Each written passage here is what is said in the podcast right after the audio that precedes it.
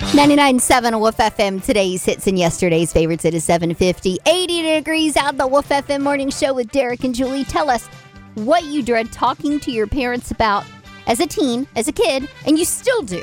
Well, radio, good morning. What's your name? Karen. You're the next contestant on the Family Friendly Fruit. Come on down, Karen. Hey, Karen, what you up to today, girl? I just dropped my son off at kindergarten and I'm heading to work. Oh, how's he like in kindergarten? Oh, he's doing great. He was he's the older five year old, so he was in daycare forever and he's like so excited for the change. He's a big boy now. But how does that make you Yeah. feel, Mama? You officially have a school child, not just a pre-K or anything, a school child. well, I have two in college and he's Oh. my kindergarten surprise. Whoa. So yes. You thought you were done with this stage, didn't you? I was done. My daughter graduated in May and he started kindergarten in August. So uh, so close. That so sounds like my mom. Yep, so sounds surprise. All right, Karen, tell us two things that you dreaded talking to your parents about as a kid and you still do. And this is right up your alley, girl. Okay. Relationship stuff and money. Finances. Relationship and money. Survey says.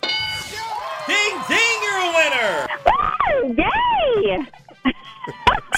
So the top answers are politics. You never want to talk about that with anybody. Oh, Uh, no. Money, relationships, drinking, and birds and the bees. You got it. There you go. That's right. Woo! I knew this one. I was like, quick on this one. Yeah, you did. Definitely. You got two movie passes, popcorn, and fountain drinks for you and anybody you want to take to Clark Theaters in Enterprise and Andalusia. Tell us the station that made you a winner this morning. 997, Wolf FM.